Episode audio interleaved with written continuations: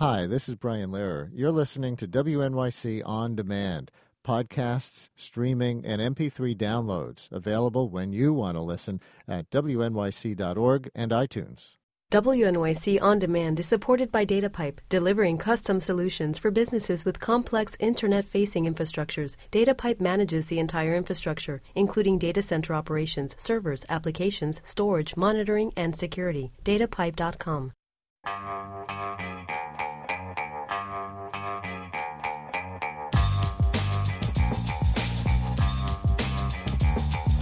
Brian Lehrer on WNYC and WNYC.org. Good morning, everyone. Thanks so much for listening today. We are nearing the one year anniversary of when Wall Street's problems became all our problems.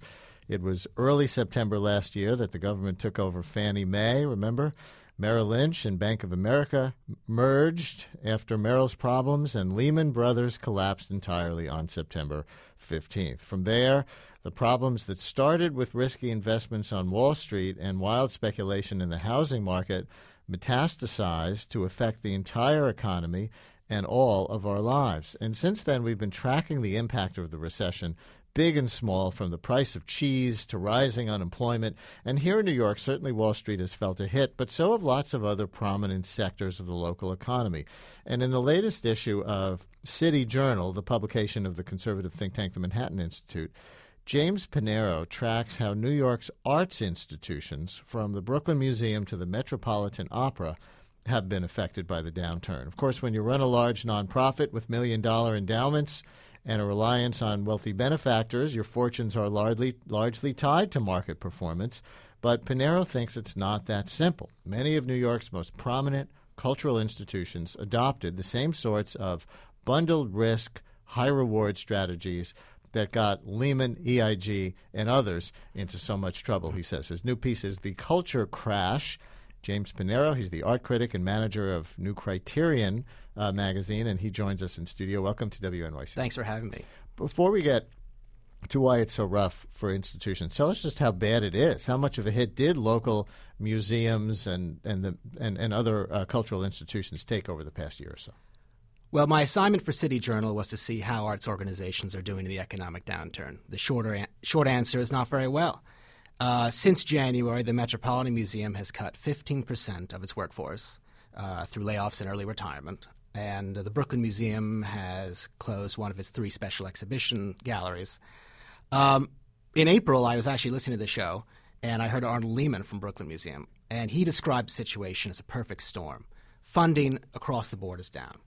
But at the heart of this storm are losses in these organizations' endowments, which can be between 25 and 35 percent. At the Metropolitan, that means a loss of somewhere in the neighborhood of 500 to 800 million dollars.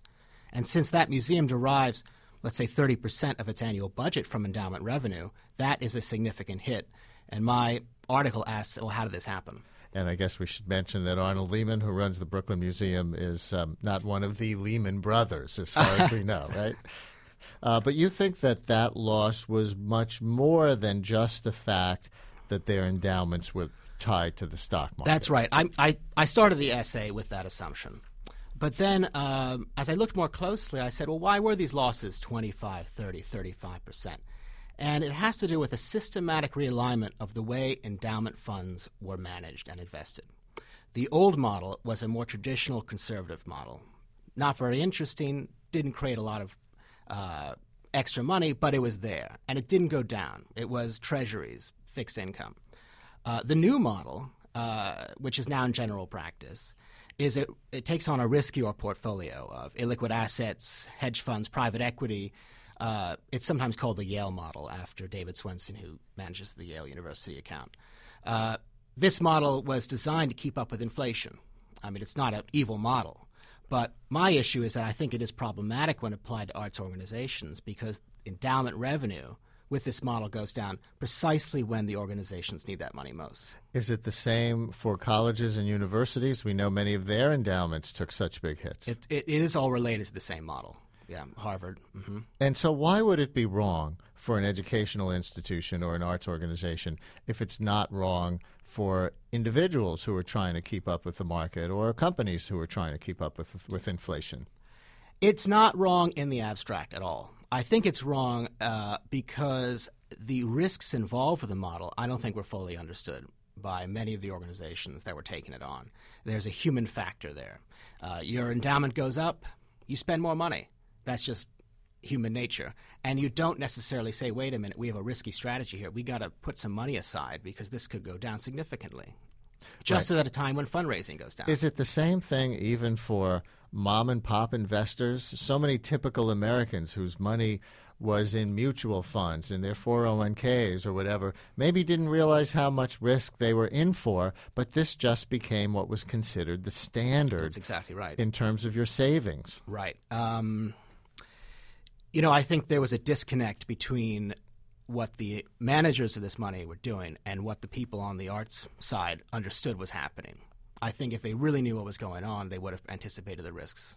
How do private benefactors for arts institutions fit into the equation? Because ma- many of the, the larger institutions, you know, probably can't survive without wealthy patrons um, who are not technically part of their endowment money, but they, you know they've got their own investments. Did that dry up similarly? Well, that's right. I mean, that dries up. Foundation money dries up. Government money dries up. Um, the uh, one issue when you're raising money for an arts organization, first, let's say you have this risky investment strategy. Your endowment goes down. It's hard as a development officer to then go back to your donor and say, you know, we just it's a, we lost the money in a in a risky investment. Sorry, you know, can you give it again? Uh, second, when you're fundraising for the arts, it, it gets exceedingly difficult in economic downtimes to raise money from private individuals. Private individuals tend to steer their money towards what they see as more uh, kind of emergency causes. So you would advocate, as an art critic, arts writer, um, for arts organizations to make less risky investments because it protects the basic mission, even though it may not allow as much growth in that mission? I think that's right. Um, anticipate the risks of the investments you're making. And also look at spending. I think there was a general sense of overspending in the arts culture. Uh, where you know you have a problem, I think, when nonprofit institutions, directors of these institutions, can command salaries of a million dollars a year, when museums are expected to expand exponentially every ten years with you know trophy facilities and new wings. Um, everything needs to be reined in. It's not just one problem, but all spending needs to be reined in as well. So I wonder if we have any listeners right now from arts organizations, particularly the kinds of major arts organizations that our guest James Panero is talking about, but any arts organization. How do you see the balance between growth and stability? Uh, with respect to what you do with whatever money you have, be it an endowment or something too small to call an endowment. 212 433 WNYC. If anybody happens to be listening who would kind of fit this bill and wants to weigh in, 212 433 9692 for James Panero, whose article appears in the current issue of City Journal. Um, is it different for smaller arts organizations? Are we really talking about the biggies here? In this case, we are because it's the biggest arts organizations that have the biggest endowments and tend to rely on those endowments for their budget. Um, if you're a small organization, you might have an endowment, but you may not even use it for budget. It may just be there as a nest egg. And in a minute, we'll continue to discuss the arts landscape in the city um, with our next guest. When when you're done, someone from the Independent Budget Office of the city who just released a report on the effect of changes in the way that the city allocates funding to smaller arts organizations throughout the area. How much does public funding figure into the financial landscape, both for big and small cultural institutions, and how much is it part of this risky investment story? Well, government funding does fit in. Um, places like Brooklyn Museum, uh, the Metropolitan Museum, these are semi public, semi private organizations. They're on city land and they receive funding in the form of um, electricity and other kind of support. Uh, so there have been cutbacks in the last year, significant. Uh, for these large organizations, Brooklyn Museum, I think, especially is suffering from this because it was a pretty large percentage of their budget. And I guess even the city and state pension funds around the country suffered major losses, and they also have the traditional ethic of conservative mm-hmm. investments for mm-hmm. these pension funds, and I think they were. They're certainly more conservative than you know AIG, um, but you know if they went if they lost fifteen or twenty percent, Uh, that's less than probably the average American stock portfolio if they were just invested in something that tracks the Dow. Uh, but uh, but still a lot of a lot of money to lose out of the public sector, and I guess everybody must be asking themselves similar questions now, a year later: How much risk? Yes, you agree. Yes, I agree. right, you have nothing to add. Uh, um, let's go to Rebecca in Manhattan. You're you're on WNYC. Rebecca, hello. Yeah, hi. Uh, my question is this: Unlike other uh, recipients of philanthropy, museums, especially those like the Metropolitan Museum, are huge treasure chests with dark warehouses full of tremendously valuable assets. So I'm wondering, do they leverage these assets, or why wouldn't they just sell them off? I can I can comment on that. Um, the question is for you. Well, uh, they can't actually leverage those assets, and I think that's actually appropriate. Uh, there's a rule in place uh, with all museums that you cannot take a loan out based on the paintings in your portfolio. Um, you can't sell it for operating expenses. That's in order to protect uh, art in the public trust and to keep it from being used as just another financial instrument. Rebecca, thank you. But we have seen places like Brandeis University, and you've written about this, which recently sold off a good chunk of its art collection simply to stay afloat. Well, this is another form of the crisis. Uh, you know, the Metropolitan Opera, because it's not a museum and it doesn't fall under the museum rules, uh, was able to take a loan out on their Marc Chagall tapestries. Um, that's not something you can do when you're a museum. But you know, people are going to try to squeeze the money out anywhere they can. Why can't you take an equity loan on the value of your rare objects if you can take an, an equity loan on the value of your house, for example? I think there needs to be a separation between the art that's uh, in a permanent collection and uh, and the way things are funded. Um, these things shouldn't be leveraged. Paul in Manhattan, you're on WNYC. Hello. I had a general question about the shift uh, from the more conservative uh, uh, investment practices of the institutions to the more risky about whether or not there was a, uh, a subtle or direct uh, influence uh, by the donors who would give money uh, to these institutions that required or expected the institutions to invest a certain amount of that money in more risky uh, instruments, in the equity funds that may have been controlled by the donors, or and so forth. Did the writer look into any of that? I want to say I don't. From what I've seen, I don't think it's that kind of case where where wealthy donors just wanted the money invested in their own hedge fund. I think that the people who manage this money, uh, for example, at the Metropolitan, are probably the best minds on Wall Street, and they uh, had only good intentions uh, in taking on this riskier strategy.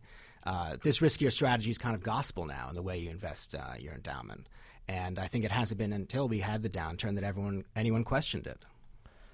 Thank you, Paul. Do you think that the extravagant types of exhibits that were going on pre boom, and one could talk about the Brooklyn Museum, one could talk about the Met, take your pick, were related to the fact that organizations felt pressure to bring in audiences less interested in traditional art. And is that all at all related to this conversations uh, conversation? Because we certainly have seen, uh, you know, exhibits, at least sort of leading high publicity exhibits. Um, crafted that may not have been in the past for the sake of audience development? Well, I will say that high profile exhibits can make up the money that you spend on them through ticket sales. So I'm not going to say they just spent it, you know, um, without thinking about that. Um, I do think that there's now a pullback, and I think it's a good thing for arts organization. The Metropolitan Museum is now going to focus more on its permanent collection, which is, which is extraordinary in mounting shows. Uh, that's a good thing. I think there is too much high profile kind of museum as sideshow or circus that um, is not healthy, I think, to the art inside those institutions. There was a recent piece in the Times about how more museums are turning to sponsors to not just help fund, but at times actually curate their exhibits. Are we going to see more of these? You, you, you're shake, you're, why are you rolling your oh, eyes? Uh, you know, we probably will uh, once things start to recover. I, I hope that's not the, the solution we arrive at. Um, I think that's really dangerous when you start having corporate sponsors in there with the curators deciding what's going to go on the walls. So what happens? And and well, to get back to the to the exhibits for a minute. I mean, you know, this is a this is an ongoing discussion back to when the um, the ancient Egypt exhibit came to the Met and it was, oh, Right, this right. is sensationalist, this isn't art. You Mm-hmm. know, it seems to me that that's an argument that's been retired. Um, that there's plenty of room for those kinds of things, and if, if it helps develop audiences for the permanent collection, then it's pretty much a good thing. Is there any controversy left there? It, all- the problems started with Thomas Hoving, in Right. my opinion. But- Who's the one who brought in that Right. that particular exhibit, and how far does that go back now? 1980 or Yeah, something? 70s. 70s. Um, there, uh, there. I think um, you know, high-profile shows do have a place. I think we've arrived at that conclusion. You know, that's fine. Uh, but I, you know, I, I question when shows become kind of trophy shows, uh, there to to um, you know polish the luster of a director. Let's say um, that's dangerous. I think, and I think when they also diminish their uh, educational mission to the uh, to the public in order to just show, let's say, um, Harley Davidson motorcycles. So, last question. What you call the Yale model of major nonprofits investing for growth was considered the gold standard. Is the Yale model now discredited and a nickname for bad investments? Or are the arts organizations of America still figuring it out? Well, I think still figuring it out. Uh, I'm not an economist, so I don't want to just you know talk about the Yale model. Say I know you know this is not the right model. Uh, I do know that there are some uh, researchers who believe it, it, it's not quite as good as we thought it was because the illiquid assets go down precisely when the rest of the market goes down. It goes down even more than the rest of the market. You can't even pull that cash out, and it's precisely when, and if you're an arts organization, you need that money. I'll throw in one more since you're an arts critic. Uh-huh. Aesthetically, are we seeing any kind of art in the post crash era that we can identify as, you know, recession art? Uh, it's a great question. I'm looking around for it. Post housing boom art? You know, anything? Because this was supposed to be, we still don't know if it's going to be, this was supposed to be not just a cyclical downturn, but this was supposed to be the end of 50 years of how we look at society and, and, and our personal wealth. I mean, I have, I, you know, I'm rooting for my certain camps. Uh, you know, I'd love to see a return to uh, New York style abstraction, but I don't know if the recession is going to bring that about or not. All right. James Panero, his article in City Journal is called The Culture Crash. Thank you very much. Brian Lehrer on WNYC, and we'll talk about those smaller arts institutions next.